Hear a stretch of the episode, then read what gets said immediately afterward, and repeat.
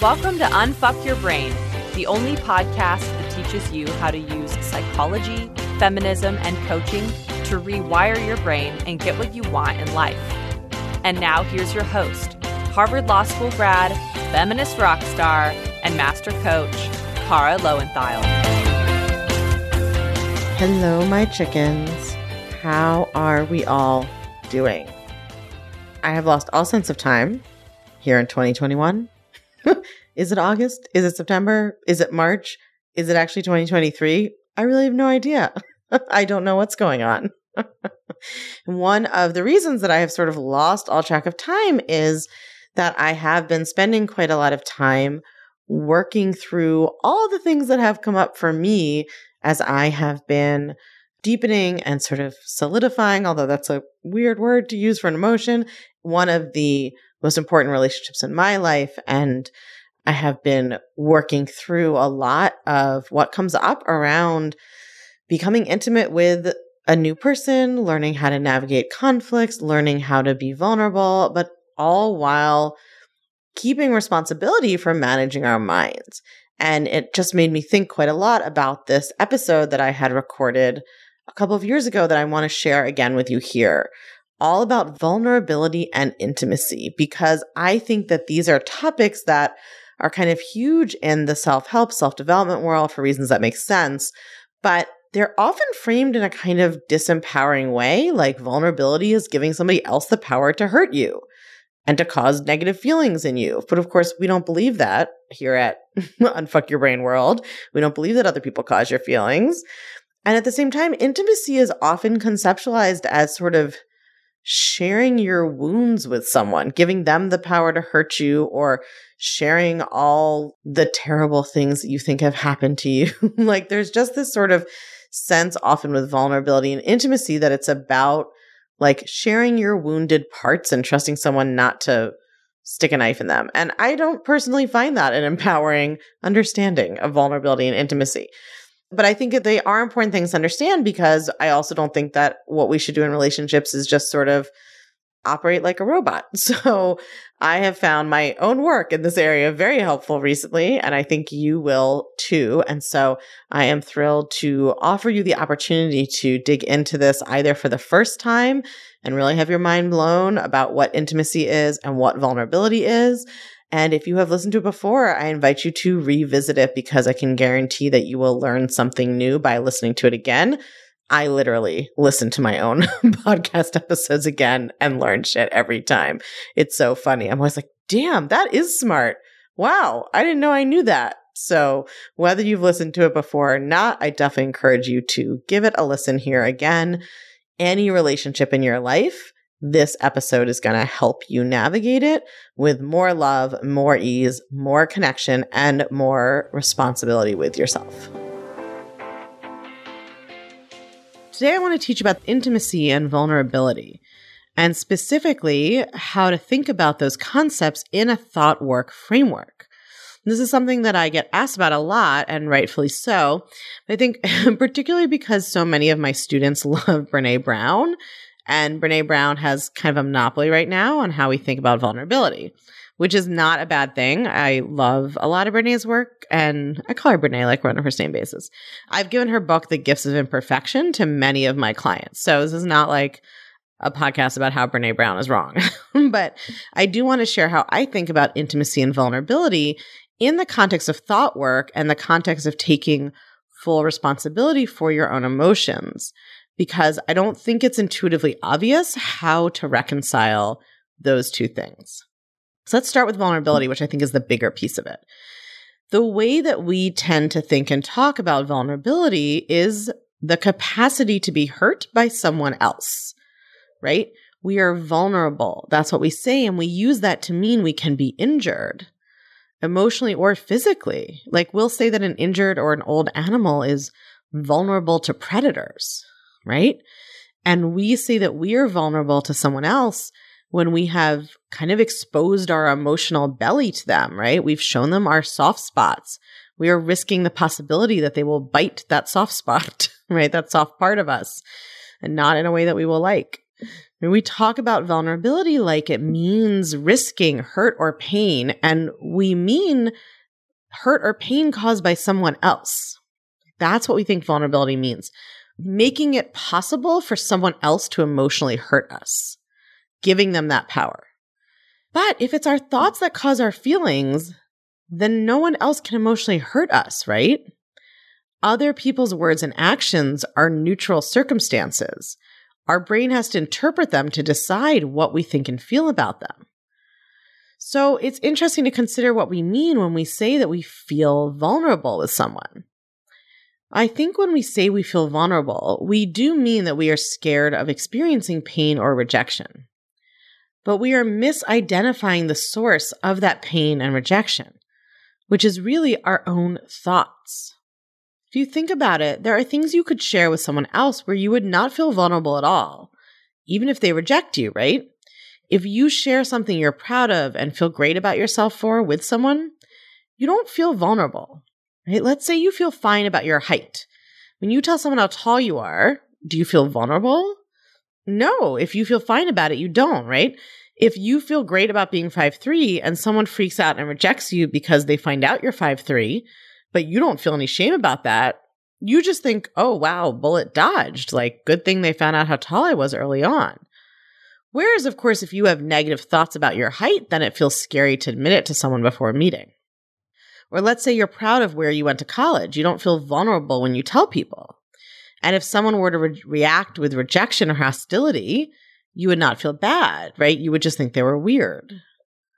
Or an example I often use is like, I don't feel vulnerable when I tell someone I'm a feminist because if they don't like that, right? if they reject me for it, I'm not going to be hurt because I think it's great. So when we feel vulnerable, I think what it means is that we are disclosing or sharing something with someone else about which we still feel anxiety or shame or distress or fear. We don't feel vulnerable when we are disclosing things that we feel good about or neutral about. So, our discomfort with vulnerability, the reason vulnerability is scary, is really just a fear that someone is going to react in a way that confirms what we already think about ourselves. Right? That's how thoughts always work. We don't care about other people's negative opinions unless we fear they are true or we agree with them. So when we feel vulnerable sharing something with someone, I think it's because we are actually judging or shaming ourselves for the thing we are sharing. And then we're afraid the other person will as well. We're afraid they will confirm our worst fears about ourselves. That's why it's scary. When we worry that sharing with someone will drive them away, it's because we're already driving ourselves away. Right? We fear their rejection because we're really fearing our own rejection of ourselves. And this is the danger of outsourcing your opinion about yourself to someone else. If they react in a way that is kinder to you than you are to yourself, then sometimes you're able to adopt that perspective. You basically just borrow their thoughts and you think those and you feel good. But if they react in a way that is similar to how you already think about yourself, it feels 10 times worse, right? Because you take it as additional evidence to bolster your own negative thoughts and it kind of overrides the tentatively positive thoughts or accepting thoughts about yourself you are trying to believe. So the truth is the only person that we are emotionally vulnerable to as adults is ourselves. Right? The only person you're truly emotionally vulnerable to is you. And you probably do not take nearly as much care with your own thoughts about yourself and your own vulnerability with yourself as you want other people to. I think that real vulnerability is sharing what's going on in our thoughts and feelings with someone else, sharing our internal life. Even though they don't cause our feelings, they can't make them better and they can't make them worse. It's actually about showing up to share with someone despite our own discomfort about doing so. We don't become vulnerable by giving other people the power to hurt us we can become vulnerable in our intimate relationships by being willing to be vulnerable to ourselves. Right? When we share our innermost experience with someone else, we are not giving them an opportunity to hurt us. We're giving ourselves an opportunity to hurt us. None of us are perfect at managing our minds, and in those heightened emotional states, we're particularly apt to momentarily lose our shit, right? And stop managing our minds. So, in essence, I think it's like we're turning on the lights in a room that we usually ignore and we're inviting someone else in. And our real fear is not what they will think of the room, but what we will say to ourselves if we think that they don't like it. And that's why often vulnerability is so uncomfortable, even when someone reassures you that they're not rejecting you, or they handle it the way you thought you wanted them to. It's the same way that an apology often doesn't change your anger, right? Expressions of acceptance and love often don't change your experience of vulnerability as uncomfortable. Because unless you start thinking new thoughts, you're still going to have those feelings, regardless of what the other person does. So I think being willing to be uncomfortable and be afraid of that experience and show up to have it anyway, that's what true vulnerability is.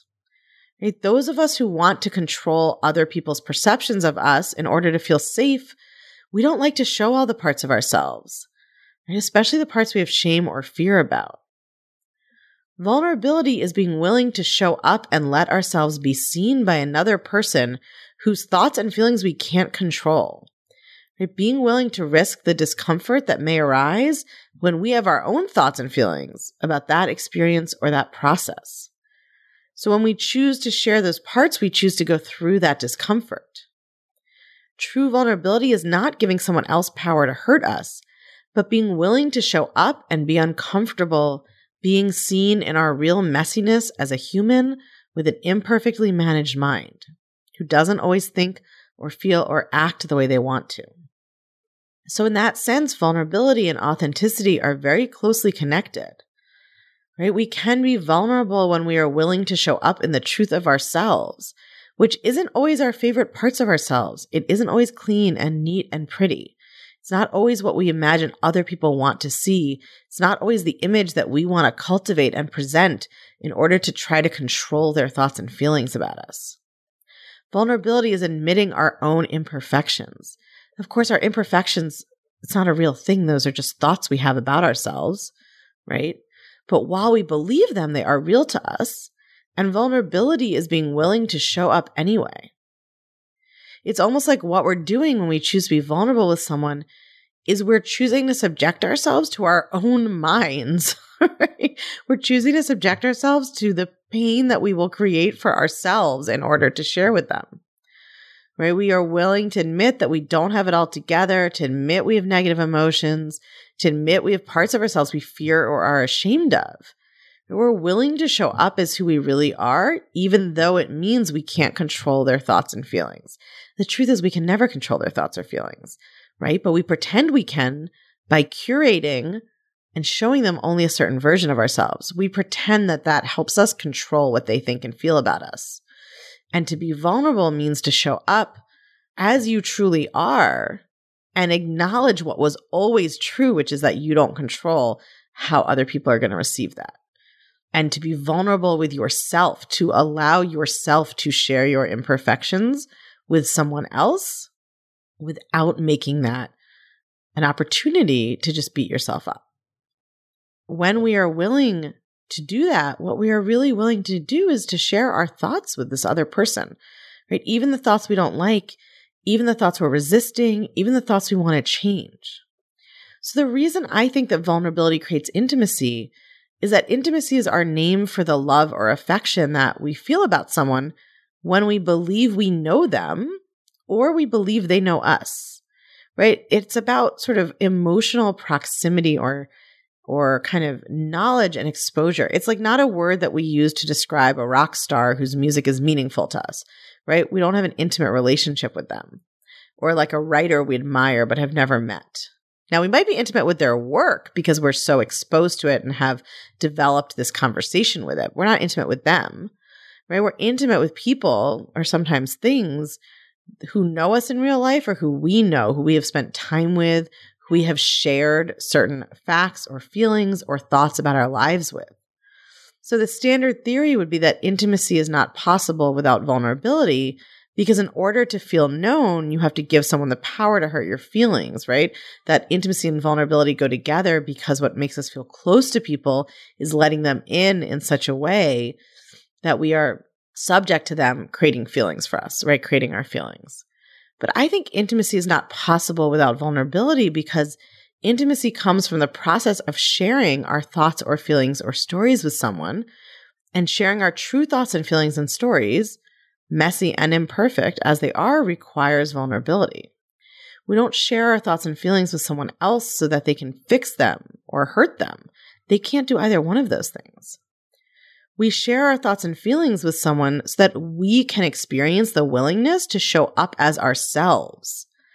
Right? The relationship with someone else is the way in which we learn to deepen and mature our relationship with ourselves. One of the things I see sometimes in my students and in my own brain is that we want to learn how to manage our own minds and take responsibility for our feelings so that we get quote unquote better outcomes in our relationships. Right? Because we secretly think that eventually, once we've figured out how to have friendships or romantic relationships or handle our family the right way, then we can finally depend on them to take over being in charge of our feelings right? Like we want to get better at having friends or at dating so that we can get friends or a partner so that we can then eventually feel safe and happy forever because we'll have attracted better people who will then cause all of our feelings for us positively, right? But it can't be instrumental. That's not how it works. Nothing is forever and people and lives are always changing, right? People make fast friends and then they fall out or they move away people fall in love and fall out of love, or people fall in love and don't fall out of love, but one of them gets hit by a bus, right? Eventually, every relationship of every kind has to end. Either one of you ends it or one of you dies. Those are the only two endings, only two options. So the point of vulnerability and intimacy aren't to get better at making connections so that you can finally get some kind of permanent feeling of safety and love from someone else. The point of it is to learn how to be present in your relationship with yourself at a deeper level, right? How to share what you think is shameful about you and love yourself through that, right? If you're lucky, the person you're sharing it with is able to model that for you, to give you an example of what it means to make and hold space for the parts of you that you aren't proud of or that you want to reject. This is why some relationships can be so helpful in that way. And it's actually why coaching is so helpful, I think, because that's what a coach does, right? A coach holds and shares space with you to give you an example of what it means to fully accept yourself by fully accepting you and not judging you and modeling how to bring curiosity and awareness instead of judgment and criticism. That's what a good coach does. But also, sometimes we're lucky enough to have it happen in our personal relationships. But even if it doesn't happen, even if in your personal relationships, right? Even if you aren't lucky enough to have somebody else show up in that way, you can do it for yourself and you have to. Because the truth is, even if someone else does show up for you in that way, if you're not ready to show up for yourself that way, it doesn't matter, right? You will drive them away or you will not see it. It won't make a difference right? You have to be able to learn how to show up for yourself in that way because your relationship for, with yourself is the longest and most important one you'll ever have. So, how can you be more vulnerable with yourself? And how can you see and accept other people's vulnerability with themselves, right? How can you make space for that, even when they think it has something to do with you? Those are some powerful questions to think about, my chickens. So if you're in the clutch, I want you to post your answers in the Facebook group so that you can work on really teasing out where are the places in your life that you need to encourage more vulnerability with yourself in the way that creates true intimacy. Because one of the things I think that happens is when we are afraid to be truly vulnerable, we seek false intimacy, right? We want too much too quickly. We want expressions of affection and adoration that haven't really been earned. We want to fast forward intimacy because we're not willing to be vulnerable and uncomfortable. And I think a lot of us do that in our personal and our romantic relationships. So thinking about where in your life you need to work on being vulnerable with yourself, right? And how that would impact how you show up in your relationships. That is such important work. So I want you to, if you're in the clutch, I want you to think about that and post it in the Facebook group so that we can all discuss it. If you're not in the clutch and this is something you struggle with, then this is a great time to join because I actually think now that I've written this episode that this is something that Clutch does as a group, not just me as a coach and the other coaches in there, but all of the members showing up for each other in a way that allows for vulnerability and intimacy, right? In a way that holds space and showing each other what it's like to accept with curiosity and love instead of judgment and criticism is so powerful. If you're loving what you're learning in the podcast, you have got to come check out The Clutch. The Clutch is the podcast community for all things Unfuck Your Brain. It's where you can get individual help applying the concepts to your own life. It's where you can learn new coaching tools not shared on the podcast that will blow your mind even more. And it's where you can hang out and connect over all things thought work with other podcast chickens just like you and me. It's my favorite place on earth and it will change your life. I guarantee it. Come join us at www.unfuckyourbrain.com forward slash the clutch. That's unfuckyourbrain.com forward slash the clutch. I can't wait to see you there.